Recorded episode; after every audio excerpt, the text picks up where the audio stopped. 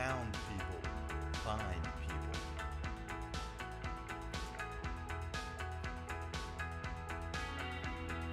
What's up, 1130? How you guys doing this morning? You guys doing well? Welcome, welcome, welcome.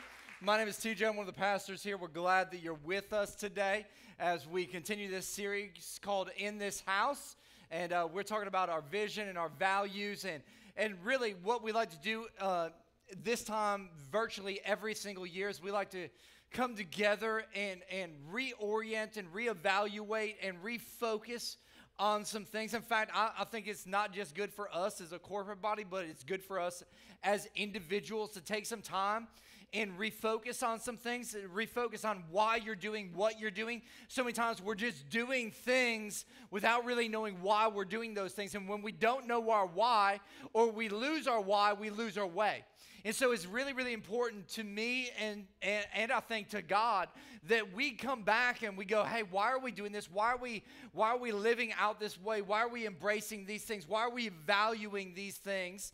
And so over the last couple of weeks, we started this series and we're talking about the values of this house and the, the vision of this house. And, and if you're a guest here with us, this is an incredible weekend for you to be with us because you're going to hear who we are really in a nutshell, at least from a value perspective and so, thank you for being a part of our services this weekend. Let me tell you who we are not. We are not uh, the best church out there uh, by any stretch of the means, nor are we a perfect church at all. In fact, I, will talk to people after service and they'll be walking by, they'll be like, Oh, Pastor TJ, I'm so happy I finally found the perfect church. And I'm like, Well, why'd you have to ruin it by showing up then? You know what I'm saying? It's like, because there's no such thing as a perfect, the only perfect church there is is a church that has no people in it. Because the moment you arrive, you jack everything up. Let's be honest, because we bring some baggage to church. We bring some history to church. We bring some attitude to church. We bring a lot of things to church. There's good things, but there's also some bad things, right? So, so the moment you walked in, the moment I walked in, you messed it up. So it's no longer a perfect church. It's jacked up. Turn to your neighbor and say, You messed up. Turn to the other neighbor that messed up really bad and said, You messed up more. Make you feel better about yourself right there. So. But we're not the perfect church. In fact, uh, uh, we, we, there's no such thing. And listen, we don't view other churches as competition. We're all on the same team trying to reach people for Jesus Christ. We just have, we just all do things a little bit differently because we're, we're trying to reach different people. And so, um, some of you, you're going to walk in here, maybe you're a guest, and you're going to love it. Some of you are going to walk in here and be like, I hate it. That's okay. We're not offended by that uh, because there's different strokes for different folks. We hope that you find a community that you can dive into and be a part of. But in this house, we're a little unique. We have a unique vision, and our vision from, from day one has been this we want to make it hard for people to go to hell by making it easy for them to go to church so they can experience, so they can know, and so they can follow Jesus. That's what we're about as a church. We've never been about building a, uh, a building or building a church. We've always been about building people. How do we help you as an individual discover how God created you and what He wants to do with your life? How do we equip you with the character and the tools and the resources necessary to live out God's dream for your life?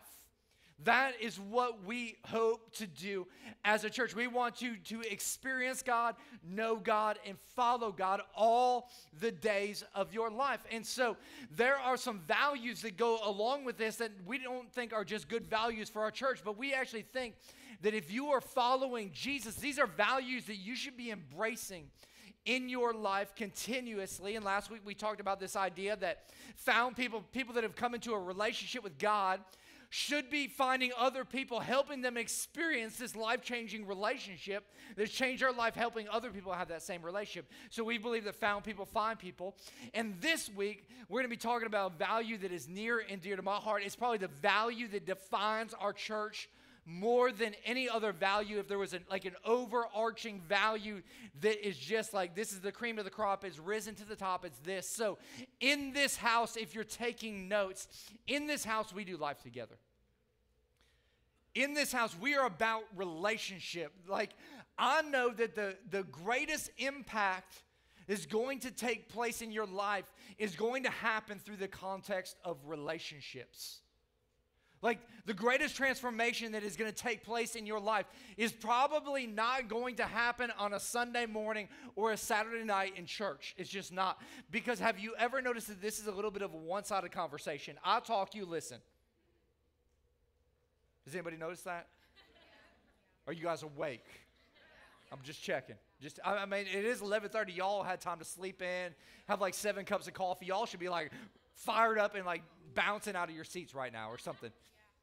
Or maybe you're just hungover from last night. Well, we'll talk about that a different week. But that's like, anyways. But but like this is good. Like you might get inspired a little bit here. But transformation most likely isn't going to take place here. It's going to take place when you're face to face with some people in your life that can know you and that are going to you're going to know them. And you're going to encourage one another and you're going to build one another up and you're going to hold each other accountable and you're going to love each other. And it's, it's going to be very, very instrumental in your life. And so we, we value relationships at a super high priority. And I actually think God values relationships at a super high priority. In fact, as I was studying for this, I read this quote by the late rapper Nipsey Hussle. And this is what he says. Some of you all think that's funny. I don't know why, but he has he has he's got like some profound he's got a profound thought that's going to blow your mind. He says, "If it, you look at the people in your circle and don't get inspired, you don't have a circle, you have a cage." Let me read that again. If you look at the people in your circle and you don't get inspired. In other words, what he's saying is he's saying if you're looking at the relationships that are around you and they are not elevating your life, if they are not seeing your life being changed and transformed towards a greater good in your life, you don't have a circle, you have a cage. See, for a lot of us, when we start talking about relationships, like, oh, I got some friends. No, no, no. No, you got people that have created some patterns in your life that have actually imprisoned you and you have acquaintances, but you don't really have relationships that are taking you to other levels. They're actually keeping you held down in the same spot you've been for the last year, five years, 10 years, for some of you, decades. And they're not helping you, they're actually hindering you in life. And so you don't even have a, a, a cage any longer. What you've ended up with is a prison called your life that's formed by the relationships that are around you because they've created some mentalities and some, some thought processes to your life. And today I want to address those things, and we're going to be looking at those things out of a context of the scripture out of Acts chapter 16. If you want to follow along in your Bible or look at the screen, we'll be looking at Acts chapter 16. Let me kind of set it up, what's happening here the Apostle Paul and, and, and, Silas, they're in Macedonia. The Lord has led them to this place. They're walking the streets. They're, they're telling people about the gospel of Jesus Christ. And as they're walking the streets, uh, there is a, a, a what, what, what, what do we call that? A psychic. You guys all know what a psychic is? They like kind of tell you your future. There's a psychic girl that's walking behind them who people are paying money so she can tell them their future. And this girl is following Paul and Silas down the streets, and this is what she's yelling out Hey, everybody, these are servants of the Most High God. They've come to tell you about how you can be saved. Now, Paul and Silas are trying to do the work of the Lord, and this girl is following them saying, Hey, listen, they got the message. You better listen. I'd be like, Let's hire her, right? Like she needs to come on staff. Like she's she's helping me. She's not hindering me. And the Bible actually says that the apostle Paul, after a couple of days of this chick just following them everywhere they go, he gets annoyed. And the Bible actually says he gets exasperated. Have you ever been exasperated by somebody? Like where you're just like so annoyed up to the like anybody ever gotten annoyed by somebody? Raise your hands. Raise your hands if you ever been annoyed. Okay, for those of you that did not raise your hand, like you've never been annoyed. So you have the gift of lying, right? Anybody ever been annoyed by somebody like the guy up, t- up front going, Would you raise your hand if, if you've ever been annoyed? Like, that's annoying, isn't it? If you've never had that in your life, I will be that for you, okay? So Paul gets annoyed by this girl and he turns around and tells the demon to get out of her. The demon leaves her, her handlers, which are essentially her pimps that have been selling out her services to other people, get upset and they form a mob, and that's what we're going to pick up in Acts chapter 16, verse 22. It says, A mob quickly formed against Paul and Silas, and the city officials ordered them stripped and beaten with wooden rods. They were severely beaten and they were thrown into prison.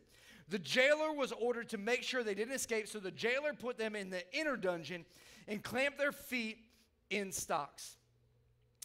The Bible right here says that they were thrown into prison. And while they were thrown into prison, I don't think most of us have been thrown into prison by our relationships, but what our relationships have done is they have created a prison for us because we've been in some unhealthy relationships. We've been hurt by relationships. We, we, we've got around some people and they've betrayed us in relationships. Some people have stabbed us in the back in relationships. Some people have disappointed us in relationships. In all of those things that have happened, have created feelings within us, which have all of a sudden, what we've done is we have built some walls to protect ourselves from other people ever doing those things again. And what we thought was going to be protection for us actually became a prison for us. And I think that there are, are, a couple of walls that we build a lot of times when it comes to relationships, some walls that kind of all of a sudden become manifest in our life, whether we recognize it or not over time if we are not aware of what's going on in our relational world. And the first one is this is it's the wall of isolation. Where what happens in life is is somebody does something or says something or something happens where you get hurt. And in order to protect yourself from ever getting hurt again what you do is you run. Anytime somebody starts to get too close you turn and you book and you run the other direction. Because you don't ever want to have the feelings that you've had in the past and therefore what you do is you end up distancing yourself from other people. And here's what happens when we distance ourselves from other people distance always creates distortion in our life. Where we don't see clearly like we would up close. So, what happens? Let me put it in real life. Uh, you see somebody from a distance, you're like, man, that person looks good. But when you get up close, you're like, man, they ugly. We've all done that, right? It's like they look good from a distance, but up close, you see the imperfections. Because distance always distorts. It's why you can impress people from a distance, but you only influence them up close. Because it's easy to look good when, when nobody can see the flaws, when nobody can see the warts, when nobody can see any of that stuff. It's really easy to impress people at that point, but it's only up close that you can have true impact. But because you've built this wall, you're never letting anybody in, and because you're always running, what it leads to, it leads to loneliness. And while there's people all around you, and it looks like, man, there's people all over your life, you are a lonely, lonely person inside. In fact, Mother Teresa said this. She said, Loneliness and the feelings of being unwanted is the most terrible poverty. Some of us have built walls of isolation. Others of us, we haven't built walls of isolation, we've built walls of insulation walls of insulation where we think that my world is better than your world. Like where I know and you don't. And we see this play out all the time in our society through this idea of offense. Have you noticed today that everybody is offended by everything? I mean, it's like if I have a different point of view than you, then I'm offensive to you. What happened to be able to just disagree with somebody and still be friends? But today, if I don't agree with you, then I must hate you. I mean, isn't that what our world tells us every single day? Isn't that what is all over the news media? Isn't that what's taking place in every arena? Oh, I'm offended, I'm offended, I'm offended. Here's the problem with offense offense builds a wall around you You're thinking it's protecting you. But the reality is, is when you do that, all that it's doing is it's keeping in bitterness, it's keeping in rage, it's keeping in anger, it's keeping in hurt, it's keeping in resentment. And what is not allowing to come in is the grace of God that you need right now to forgive you and change your life.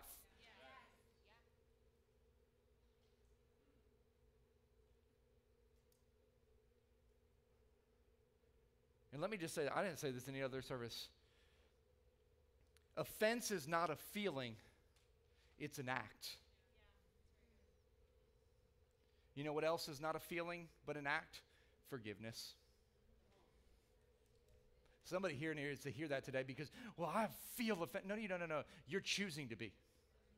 You're going, hey, I'm going to put this wall up right here because there's, there's, there's a difference here. And, and I have never learned how to have a difference with somebody and still be cordial with them. And I'm going to isolate myself, I'm going to protect myself, but you're not protecting, you're imprisoning.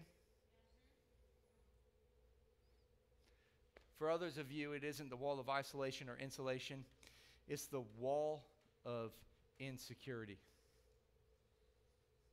Where you look at this big world and you go, I don't fit in anywhere in this world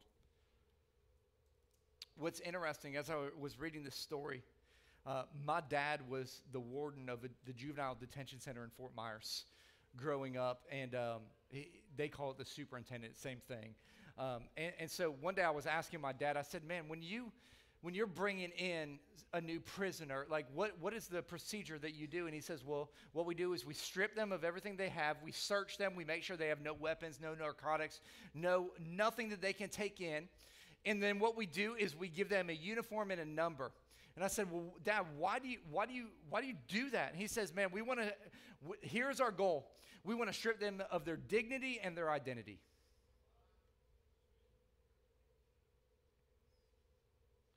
And I started thinking about that. Isn't that exactly what the world tries to do to us every single day?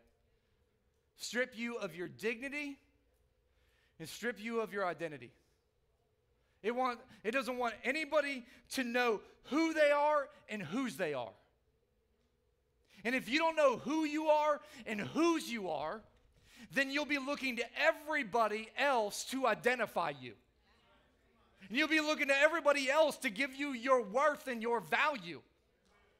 Am I good enough for you? Am I good enough for you? Am I good enough for you? Am I good? Do I fit here? Do I fit there? And you're like a missing puzzle piece to a picture that nobody else has.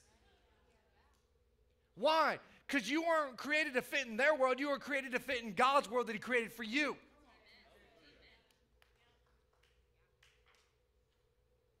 And when you start worrying about what everybody else thinks, the first thing you forget is what God thinks about you.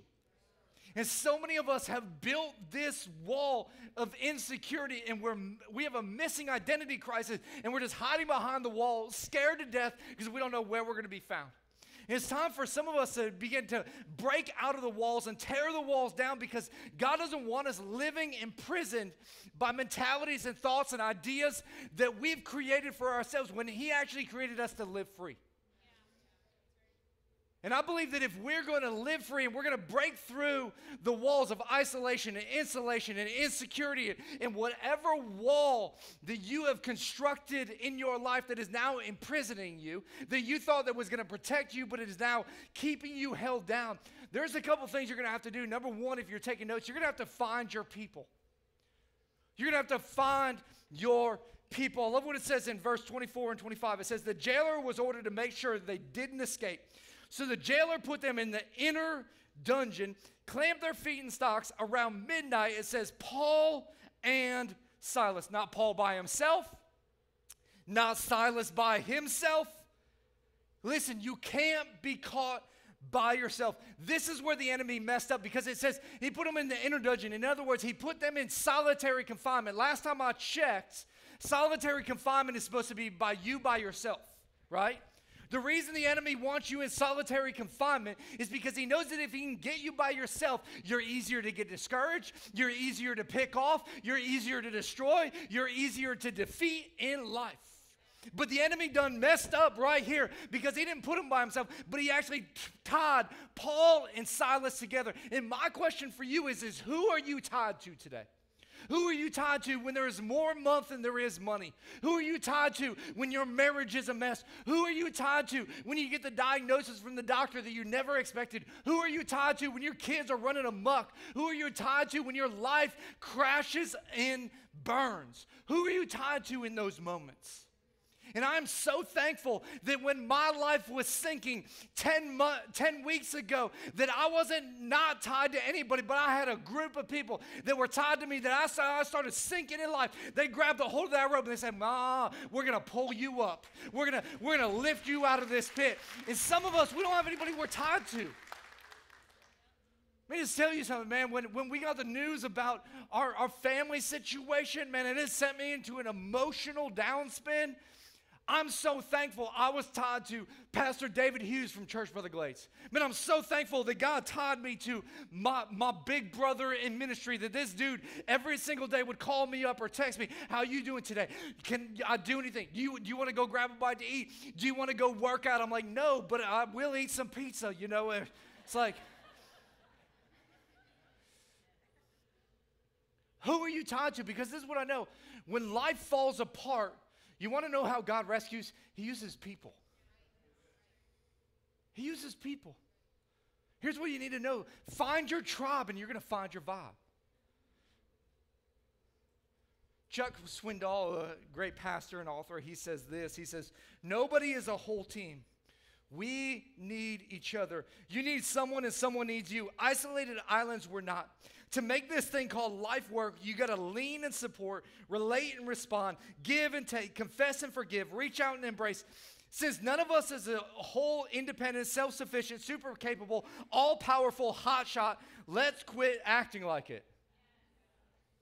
Some of y'all like, that's the word I needed for today. Life's lonely enough without playing that silly role. The game is over. Let's link up. Listen, just because there's people in your life doesn't mean the people are there for your life.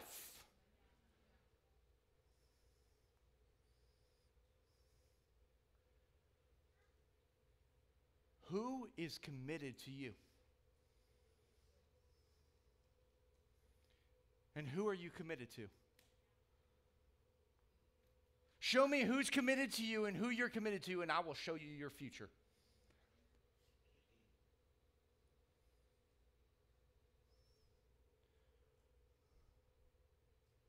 I've never met anybody that has done anything great that's done it by themselves. They're always tied to some people. And I don't know if you realize this or not, but God has people that are just waiting to commit to you.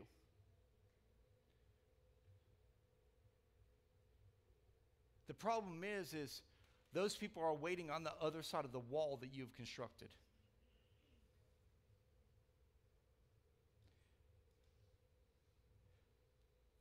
And they can't step through the wall to you.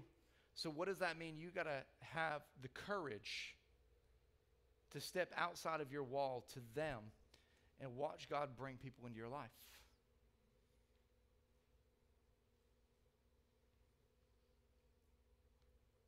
Fact, I think that's one of the beautiful things about why God created the local church. Because He knew that you were going to need people that were going to be committed to you and that you were going to need to be committed to. And He established this thing so that we could connect with people that are of the same mindset and same ideals and same values so we could spur one another on towards love and good deeds so we could break through the barriers that have been holding us back and the strongholds that have been shackling us for so long. So that we could have people come alongside of us to help us, uh, help us accomplish our dreams and at the same time turn around and reciprocate that to other people so they can accomplish their dreams that God has given them. And let me just sidebar here, real quick, because here's what I know about some of you. Not all of you. Some of you, you come to church here on Sunday, You go to church on Calvary at Calvary on Wednesday night. You hit up CBG on Saturday night. You're in a group at some other church midweek. Would you think, man, I'm just I'm just trying to get as much of God as I can? Which I understand that that's a logical thinking, but let me let me put it in some different perspective for you. Um, Shayla, let's let's go out on a date Sunday night. Hey, Violet, what are you doing Wednesday night? I don't know your name, but uh, are you free on Thursday? Because that seems like a good night for me. How about you, Saturday? If I did that, what would you call me? A player, right? As a guy, you would call me a player. If I was a girl, you would call me a hoe. Real talk here, right? Do you know that the church is the bride of Christ?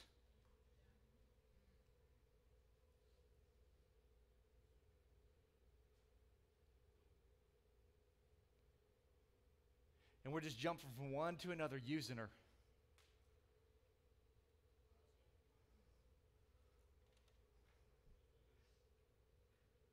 And here's what I know I, this year, coming up in 2020, we will. This is my wife right here, just FYI. I'm just not some random girl. it's like, hey, what's up? No. this year, we'll be married for 20 years, which is amazing.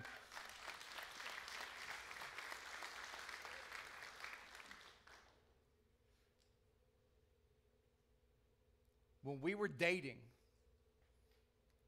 we had a, we had a good friendship. Like it, it was good things things you know we, we had good communication all those things but the day that I took out a ring and put it on her finger and said for better or for worse for richer or for poorer in sickness and in health till death do us part and I said hey I commit to you yeah. when I did that it changed everything about our relationship it wasn't just good, it went to a whole nother level. And some of you are like, man, why am I not getting from God what I want? It's because you're using God like He's just something for you to get off on. And He's saying, hey, listen, it's time for some of you to make a commitment to a community. And actually find your people instead of using people. Because when you commit to that people, all of a sudden you're going to find your tribe and you're going to find your vibe. And it's going to transform everything in your life. And all of, a, all of a sudden, you're going to experience God in another way like you never have before. And I don't care what tribe that is. You want to go commit to Calvary? Please go commit to Calvary. We need your seat. Go to church by the glade. I, listen, I love the go to a church. I don't care what church it is. Find your tribe. Find your people and commit there and watch what God does in your life.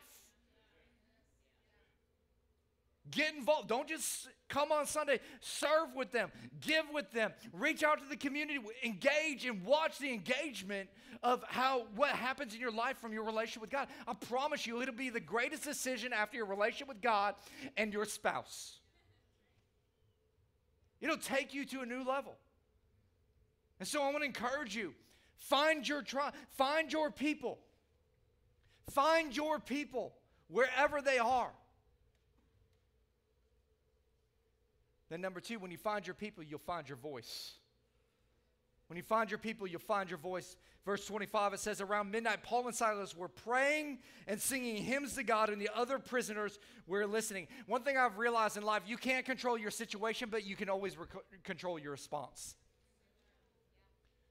You can't control your circumstances, but you can always control how you're responding in those situations. And one of the things I've learned is who you surround yourself with is a lot of times how you're going to respond to people.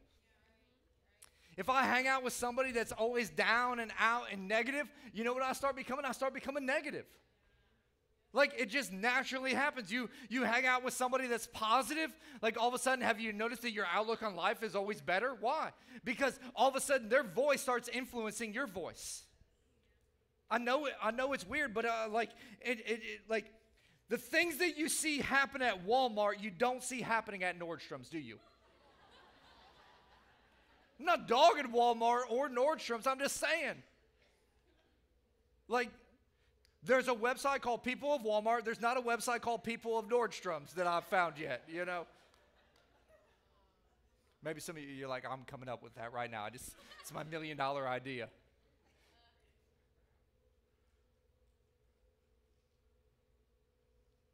It's one of the reasons why, if you call our church, you're most likely going to get a, a live person named Melissa Lane. Uh, Melissa Lane happens to be my, my assistant, but Melissa Lane also happens to be the most joy filled, energetic, over the top, enthusiastic. Like, there's never been a bad day on earth, even when it was the worst day ever. Like, there's still sunshine, rainbows, and butterflies. Like, no matter what kind of person. And, and, uh, and, and I said this last service, so I can, I can say it here because she was sitting right in front. Uh, you know, it's, it's like it's, we keep Melissa around just because she brings life to everything. Not that we wouldn't keep her around anyways, but that's a pilot, you know. It's like, man, I like because I want people around me that are the the God of I can. Like, I can do all things through Christ. Like, I do believe, I do serve the God of the promise who was, is, and will always be. And so I need people around me that are helping me discover the voice that God already has within me that has just been lying dormant for so long. And it actually says that Paul and Silas, that what they were happening is they were praying and singing hymns. And the hymns that they were actually singing is what the Bible refers to as the Hallel. It's actually Psalms 113 through Psalms 118. It's the songs of God's deliverance and saving power. So while they're shackled in prison, they are singing psalms about how God is a deliverer, even though they're imprisoned. Like, just because you're in prison doesn't mean the prison has to be in you. And so, what they're they're singing right there, and the other prisoners are listening. And what's interesting is that the guards had stripped them of all of their weapons, right? They've already strip searched them, beaten them. They've made sure they didn't have any weapons that when they were put in there, that they didn't have anything. But what the enemy failed to realize is that there is a weapon within every single one of us, and it's called our praise. It's called our voice that God has given us. He's given us power and authority with our voice that we can speak life to dead things, that we can change atmospheres with one word. And some of us have got to recognize that there is this powerful thing together that we have that when we gather together, we can tear down chains, that we can break down walls, that we can see healing happen, that we can see transformation take place, all because of the power of the voice that God has given us. And so that's exactly what they do. They start praising God. This is what it says in verse 26. Suddenly there was a massive earthquake, and the prison was shaken to its foundations. All of the doors immediately flew open. The chains of every prisoner flew off. There's something about this weapon that is inside of you called your voice. Don't let the enemy strip you of your voice. You might be physically limited, but you are spiritually empowered.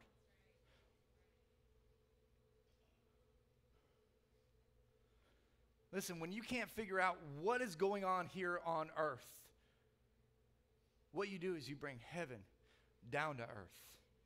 And how you do that is by elevating your praise to God and worshiping God. I know some of you walked in today and you're like, well, I didn't, I didn't like these songs. Well, have you noticed these songs aren't about you?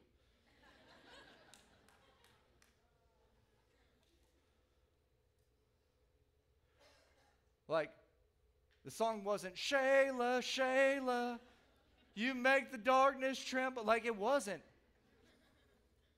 It was Jesus. Jesus, you make the darkness tremble. See, this prison I've created has made it dark, and, and I need some light, so I better bring heaven down here to shine a light.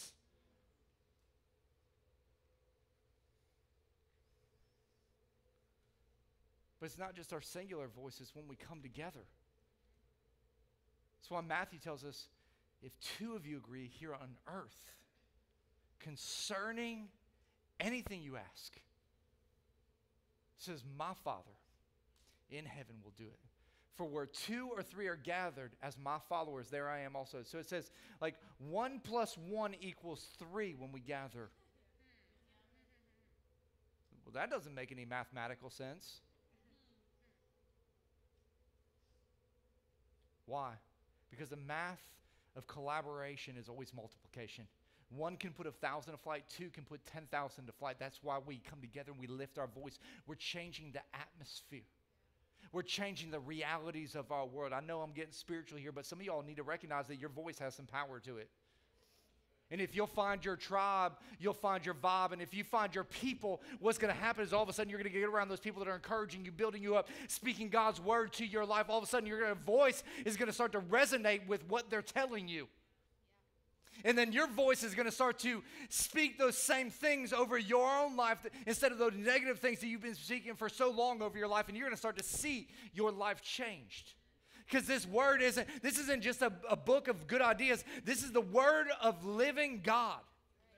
The Hebrews 4:12 tells us is living and active, is sharper than any double-edged sword. It pierces even dividing the soul and spirit, joint and marrow. It judges your thoughts and attitudes, and God is trying to change you from the inside out. The problem is, is we live in a culture where we change from the outside in. Well, if I just change my clothes, if I just change my outlook, if I drive a different car, everything will be good. No, because you're jacked up inside.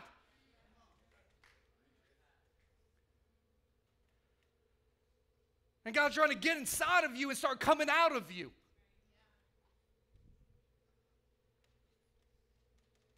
That's why we constantly tell you, man, get in a group, get in a group, get in a group. Sound like broken records. Hey, get in community.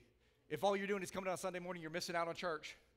Church doesn't happen on Sunday morning or Saturday night. It happens Monday, Tuesday, Wednesday, Thursday, Friday, Saturday in people's homes. That's where church is happening.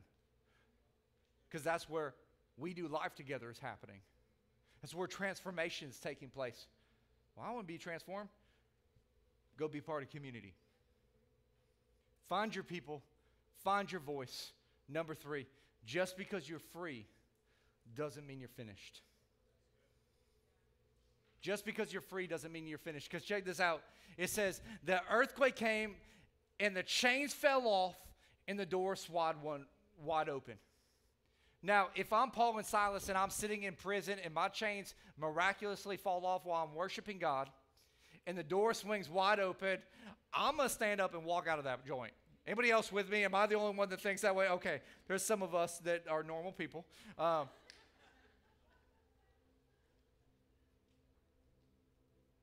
but Paul and Silas didn't move.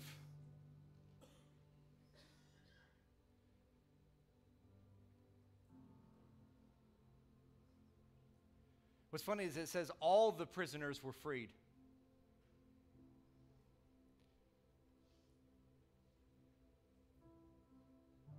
Then in verse 27, it says, The jailer woke up to see the prison doors wide open. He assumed the prisoners had escaped, so he drew his sword to kill himself. But Paul shouted to him, Stop. Don't kill yourself. We're all here. And the jailer called for the lights and ran to the dungeon and fell down trembling before Paul and Silas. And he brought them out and asked, Sirs, what must I do to be saved? They replied, Believe in the Lord Jesus, and you will be saved along with everyone in your household.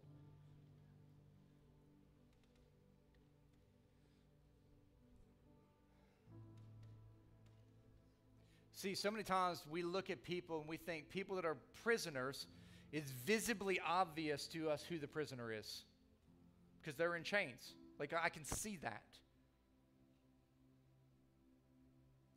But all of a sudden, all the prisoners are free, and they've come to find out that the one who is truly imprisoned is the one who is watching them all.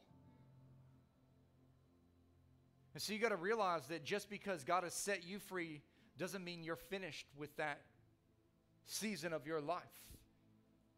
Because now that you're free, there is a responsibility that God just didn't give you freedom so you could walk around free. He gave you freedom so you could have some responsibility to help other people become free.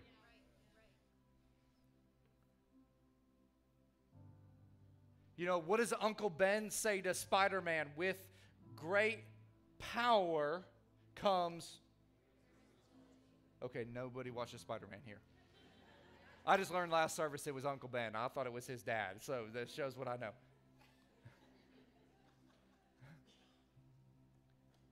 But here's the thing with great power, do you know that when Christ comes in your life, you've been empowered by the Holy Spirit the greatest power there is, a power that is beyond any power that you've experienced, and now there is a responsibility.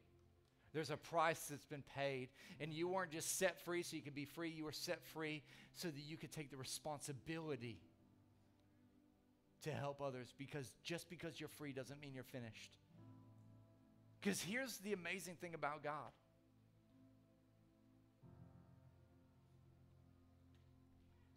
Jesus. Freedom actually happens through Jesus. Which is amazing. Uh, like, it's, it's a profound thing. But for some reason, well, healing or freedom happens through Jesus, healing actually takes place through people.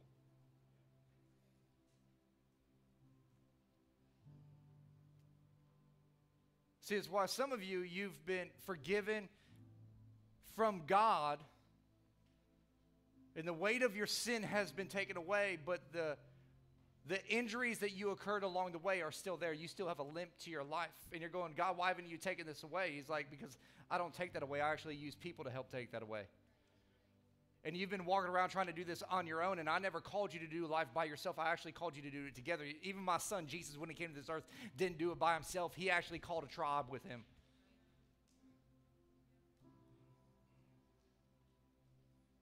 Well, teacher, I don't believe that. Well, have you read your Bible? James chapter 5, verse 16. Confess your sins to one another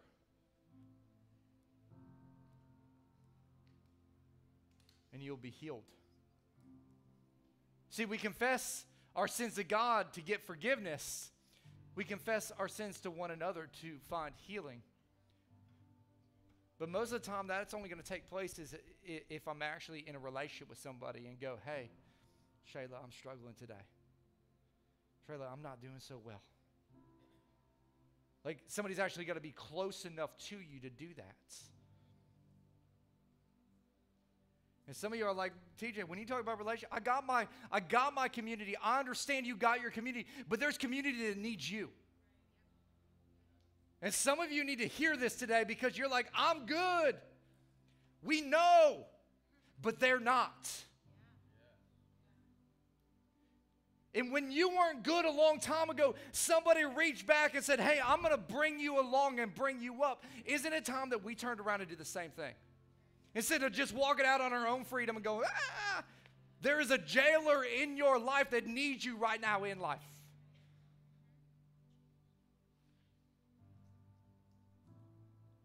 Why? Because we do life together.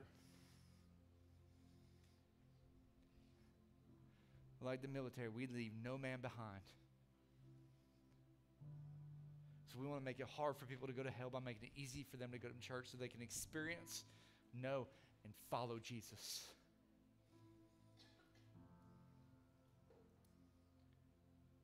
So, church, I want to encourage us. Let's find our people. And as we find our people, we're going to find our voice and realize that just because we're free now doesn't mean we're finished. There's still a responsibility that is there for us moving forward to help the next person and the next person and the next person. Would you guys bow your heads and pray with me? God, I thank you for each and every person that is here today. And here's what I know is I know that there's a lot of people that walked in here today that have experienced some relational pain and hurt been frustrated and they have, they've created walls that they thought were protecting them, but have actually been hindering them for a long time. Whether it's a wall of isolation, insulation, insecurity, or some other wall that they've built. And today, God, you want to tear some walls down. But there is a real fear that is there of stepping out into the unknown.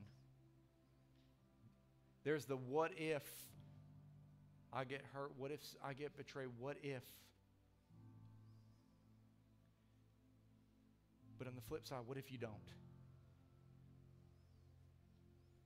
What if, right on the other side of the, your fear, was the life you've always wanted?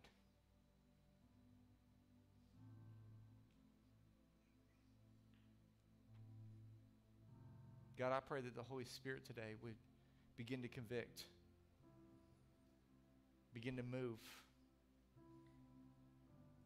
begin to crush some ideas and some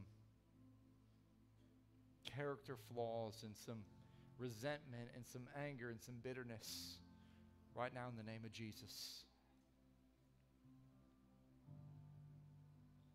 God, I pray that people would take a bold step towards community, to finding their tribe. And as they do, God, that, that they would start to see their voice emerge, the voice that you've birthed within them from before they were ever born. You knew them in their mother's womb, and you've had a purpose and plan, that they would start to discover that and realize that there's a greater destiny on their life than what they're currently settling for. But that destiny involves people and helping them as well. And maybe you're here as we're talking today and you're going, man, I, I feel like I've, I, have got somewhat of a tribe, but you keep talking about this relationship with God thing and, and this connection to God. And, and I've got a tribe, but man, I don't have that. And today, what you need more than anything is, is you need not just a tribe, but you need a Savior. You need somebody that loved you so much that 2,000 years ago, He sent His one and only Son, Jesus Christ, to come to this earth to live the life that we're living today, but to do it without sin. And then at the end of his life, he said, Hey, listen, I'll take the sin and shame of every single person on the cross and die for them, to die the death that they deserve so that they can live the life that only I can give. And maybe you're here today and you need to begin that relationship before you try to jump into all these other relationships because until you can get forgiveness from that, you're probably not going to get healing from others. And if that's you with every head bowed and every eye closed, you say, Man, Pastor TJ, I, I, I need that. I need a relationship with God. I need to begin that, or I need to come back to that with every head bowed and every eye closed. If that's you, on the count of three, if you just slip your hand up, we'd love to pray with you. One, there's no shame in this game. Two, come on, be bold in this moment. Three, go ahead and slip them up. We'd love to pray for you. Yes, yes, yes. Hands, hands, hands, hands, hands.